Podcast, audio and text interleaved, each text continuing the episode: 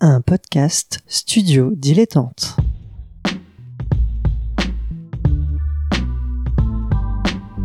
Donc ce que vous proposez comme d'habitude, c'est de la poudre de perlimpin. La République, c'est moi Et je ne me laisserai jamais entraîner par un opportuniste dans cette voie-là.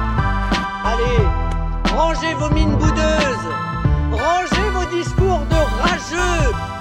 Restons polis, le podcast qui explique calmement la politique. Bonjour à toutes et à tous et bienvenue dans Restons Polis, le podcast qui vous explique simplement et sans prise de tête la politique. Ça se passe tous les lundis sur Apple Podcast, Spotify, YouTube ou votre, euh, globalement votre application de podcast préférée.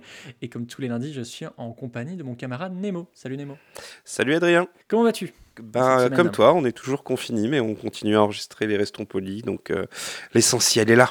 Et aujourd'hui, euh, un sujet euh, assez, assez étonnant, je trouve, mais, euh, mais essentiel euh, dans, pour expliquer aussi la, vie politique, euh, puisque bah, je te laisse peut-être introduire le sujet et le, le son du jour. Ah bah, en fait, c'est un sujet qui fera débat, puisque c'est, on va parler du débat politique, justement. Qu'est-ce que c'est qu'un débat? Comment on fait pour faire un débat? Avec qui on débat? Toutes les questions qu'il y a autour du, euh, du débat.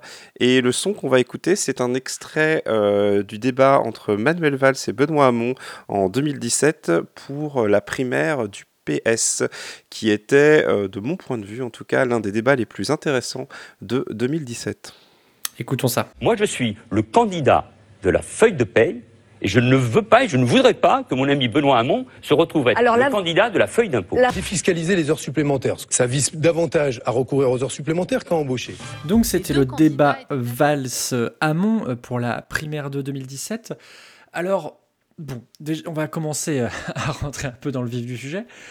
Qu'est-ce qu'un débat? Parce qu'on est habitué à voir euh, justement des représentations très télévisuelles comme, euh, comme celle qu'on vient d'entendre, mais c'est un peu plus large que ça quand même.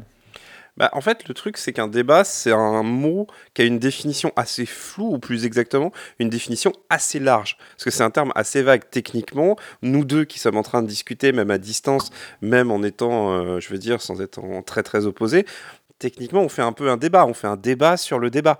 Euh, donc euh, voilà, le, débat, c'est une discussion, c'est un échange euh, d'arguments, de paroles entre plusieurs personnes. qui vise à bah, tout simplement à l'échange, hein, qui a pour but l'échange.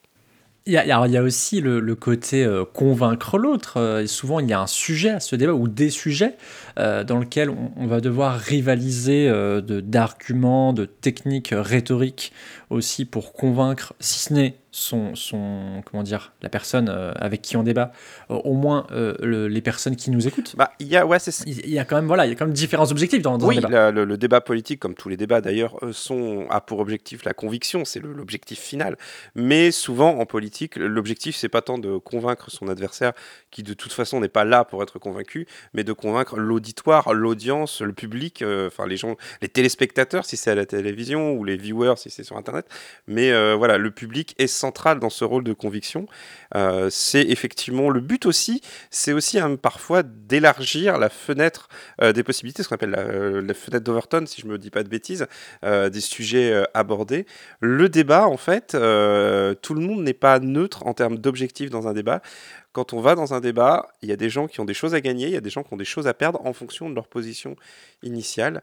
Mais euh, globalement, bah, le débat, ça reste euh, l'un des principaux moyens qu'on a d'échanger et par l'échange de réfléchir, en tout cas dans un monde idéal. Et c'est pour ça qu'on en parle euh, aujourd'hui dans, dans Restons Polis, parce que le débat, c'est vraiment euh, l'acte premier, je, dirais, en, termes politiques, puisque c'est là où vont euh, s'échanger les idées et s'inscrire après dans une politique, puisque bah, il va falloir trancher des choses, choisir, renoncer à certains, certains, comment dire, certaines idées. Et, et alors justement, je voulais te poser, euh, avant de, de- de raconter une petite anecdote, Nemo, euh, Oula. comment on fait un... un, un- ah bah oui, ah, je tease. Euh, comment on fait un, un bon débat? Alors, un bon débat, ça suppose euh, déjà, de mon point de vue, que les oratrices et les orateurs soient de bonne foi et acceptent les mêmes règles. Alors, de bonne foi, c'est compliqué à en dire, c'est-à-dire qu'on en revient souvent aux règles, c'est-à-dire jusqu'où on va dans les débats, qu'est-ce qu'on accepte dans les débats, euh, est-ce que tout le monde est d'accord pour les règles, est-ce qu'il n'y a pas des gens qui vont euh, venir les briser? Alors là, on pourrait repenser au premier débat qu'il y a eu lieu entre Joe Biden et Donald Trump, où il y avait des règles dans ces débats, mais très très vite, euh, Donald Trump et Joe Biden juste derrière s'en sont complètement affranchis, donc on peut qualifier ça objectivement de mauvais débat à partir du moment où personne ne respecte les règles. Donc voilà, un débat, il y a des conditions d'organisation, il y a des personnes avec qui on accepte euh, de débattre et des personnes avec qui on n'accepte pas de débattre au vu de ce qu'on sait d'elles, de ce qu'elles ont produit, de ce qu'elles ont fait précédemment. Et, à l'inverse, il y a des personnes avec qui on accepte justement parce qu'on est en confiance. Et du coup, l'organisation d'un débat ne tient pas tant à l'opposition des idées. On peut très bien débattre avec des gens avec qui on est d'accord sur beaucoup de choses, ou on peut débattre de nuances, mais il tient vraiment à l'humain, c'est-à-dire aux gens qui y participent et aux règles qu'ils acceptent de se fixer pour échanger. Et oui, je, suis assez, d'accord avec toi. Donc, euh, pour, euh, pour nos auditeurs et auditrices, donc petite anecdote, en fait, Nemo et moi, on s'est rencontrés euh, dans, des, dans des cafés débats que, que je co-organisais dans le cadre d'une association. Et, en fait, ce qui est marrant, c'est que euh, tout à la base, nous, on avait imaginé la chose comme une sorte très, euh, comment dire, un peu sous forme de, conférence. Et en fait, vu le nombre de gens qui souhaitaient euh, réagir, ça s'est transformé en débat. Et, il a fallu, au fur et à mesure des, séances, entre guillemets, trouver des, astuces.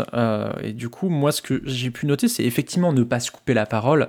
Ça, c'est quelque chose qui, qui semble primordial, tout comme le respect mutuelle euh, avec les, autres personnes, les autres participants ou participantes. Et c'est important parce que euh, s'il n'y a pas de, respect, euh, comment dire, le, débat déborde justement et, devient un, pugilat. Euh, vraiment, c'est. Oui, vas-y. Je voulais pas te couper, je suis désolé, vas-y. Justement. Non, non, mais pas. Euh, justement, il faut, il, faut pas confondre euh, le débat et la liberté d'expression. Oui. et il faut pas confondre la liberté d'expression avec la liberté de dire n'importe quoi. Quand vous êtes dans un débat, oui, votre liberté d'expression, elle est brimée. Elle est brimée par les règles que j'ai abordées tout à l'heure et dont Adrien a donné un exemple, ne pas se couper la parole.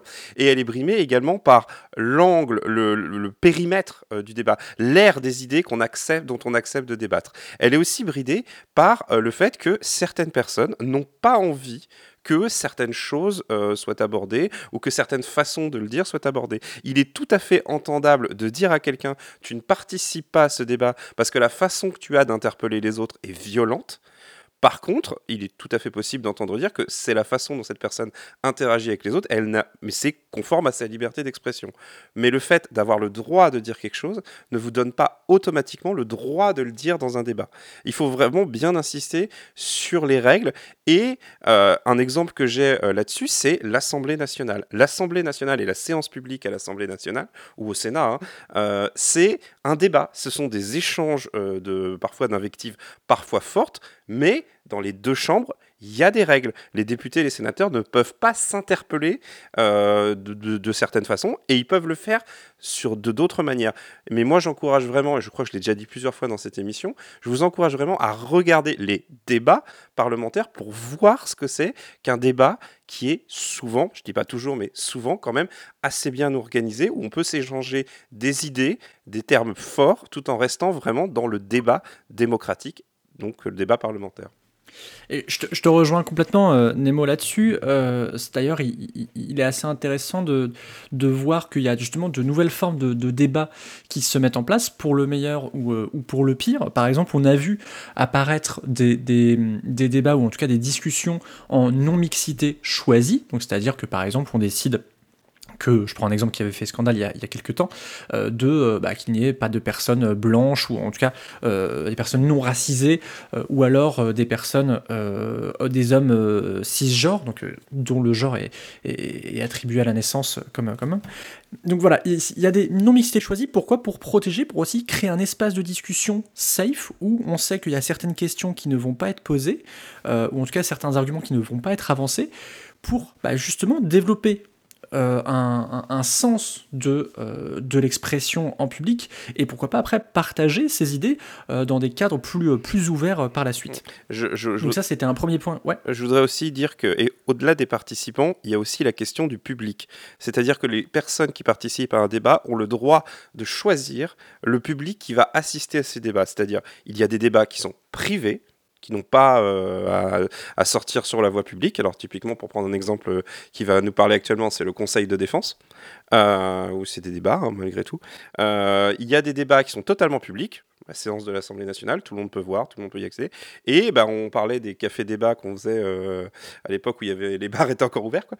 Euh, et ben ces débats, bon, techniquement ils sont publics, n'importe qui peut s'y pointer, mais tout le monde savait très bien que c'était pas filmé, qu'il n'y aurait pas de compte rendu sur les réseaux sociaux ou pas de vidéo, de replay, etc. Donc cette notion du le public, c'est-à-dire les personnes qui ne parlent pas, qui ne font qu'assister, sont un élément entier du débat et euh, les, débattrices et les débatteurs ne peuvent pas ignorer ce fait. Et, et je j'insiste sur le côté choisi, la non-mixité choisie, parce que en fait, ce qui se passait beaucoup, puisque c'était des, des débats sur, euh, sur le jeu vidéo essentiellement, euh, bah, en fait, il y avait une non-mixité de fait. Euh, on était principalement de- de- des, hommes, euh, et donc bah, c'était une non-mixité non choisie. Et, nous, ça, en tout cas, ça, nous posait beaucoup de questions sur justement bah, est-ce qu'il ne faudrait pas avoir un, public plus représentatif. Donc ça, c'était le premier point sur la non-mixité choisie.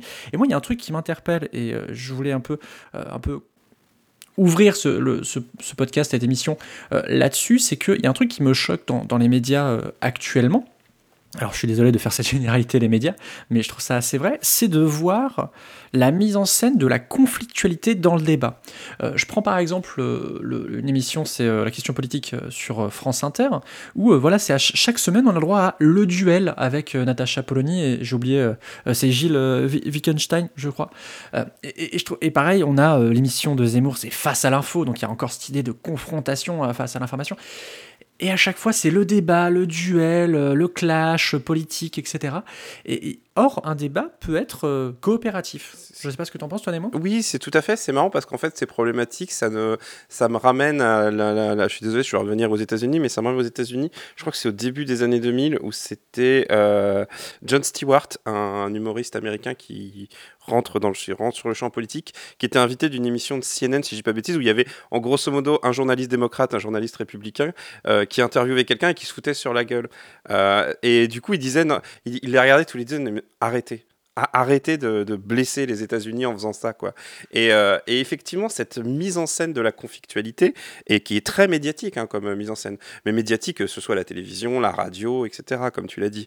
Euh, mais effectivement, cette mise en scène de la conflictualité, elle est représentative, mais d'une certaine forme de débat. Il y a des gens qui, c'est le débat du second tour euh, à la présidentielle, où on sait très bien que les gens sont pas là pour se convaincre, mais pour essayer de convaincre les gens qui les écoutent. Euh, et du coup, effectivement, ce n'est qu'une forme du débat. Et euh, on n'est pas obligé de s'engueuler euh, quand on fait des débats, et même si on est en conflit, moi je vais raconter une anecdote, là c'est à mon tour. Euh, J'étais euh, chez un ami et il y avait une autre personne qui était là également.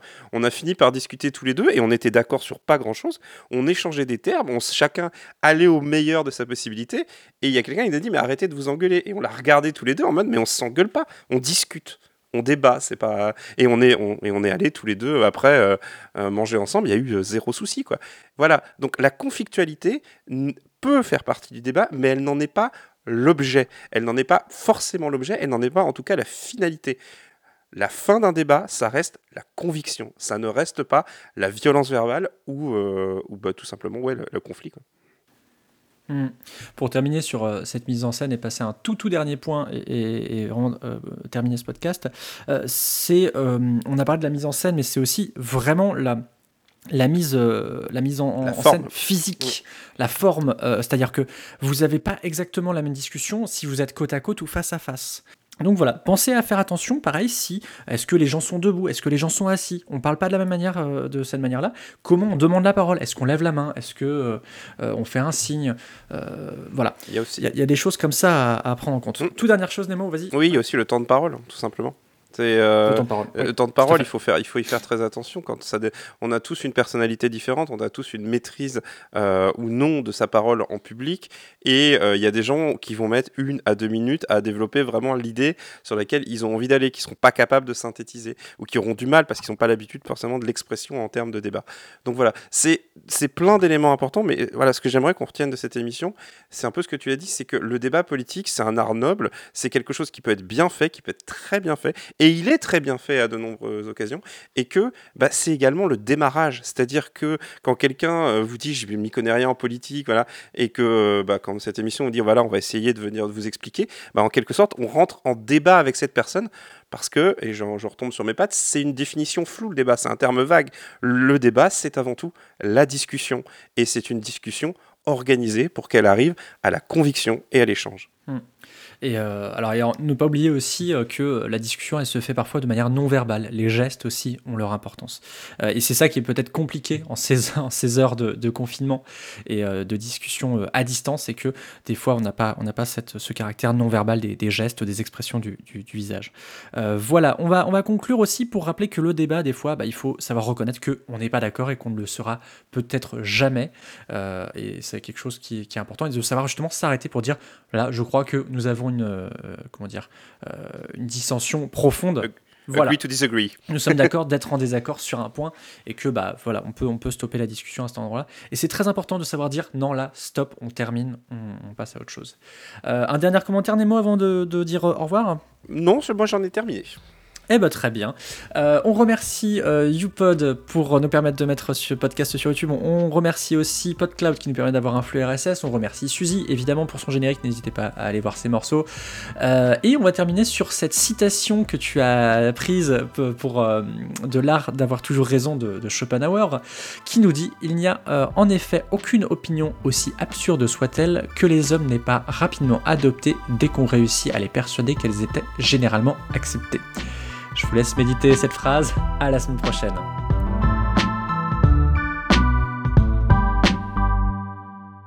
Pour soutenir ce podcast et l'association qui le porte, rendez-vous sur tipeee.com slash studio-dilettante.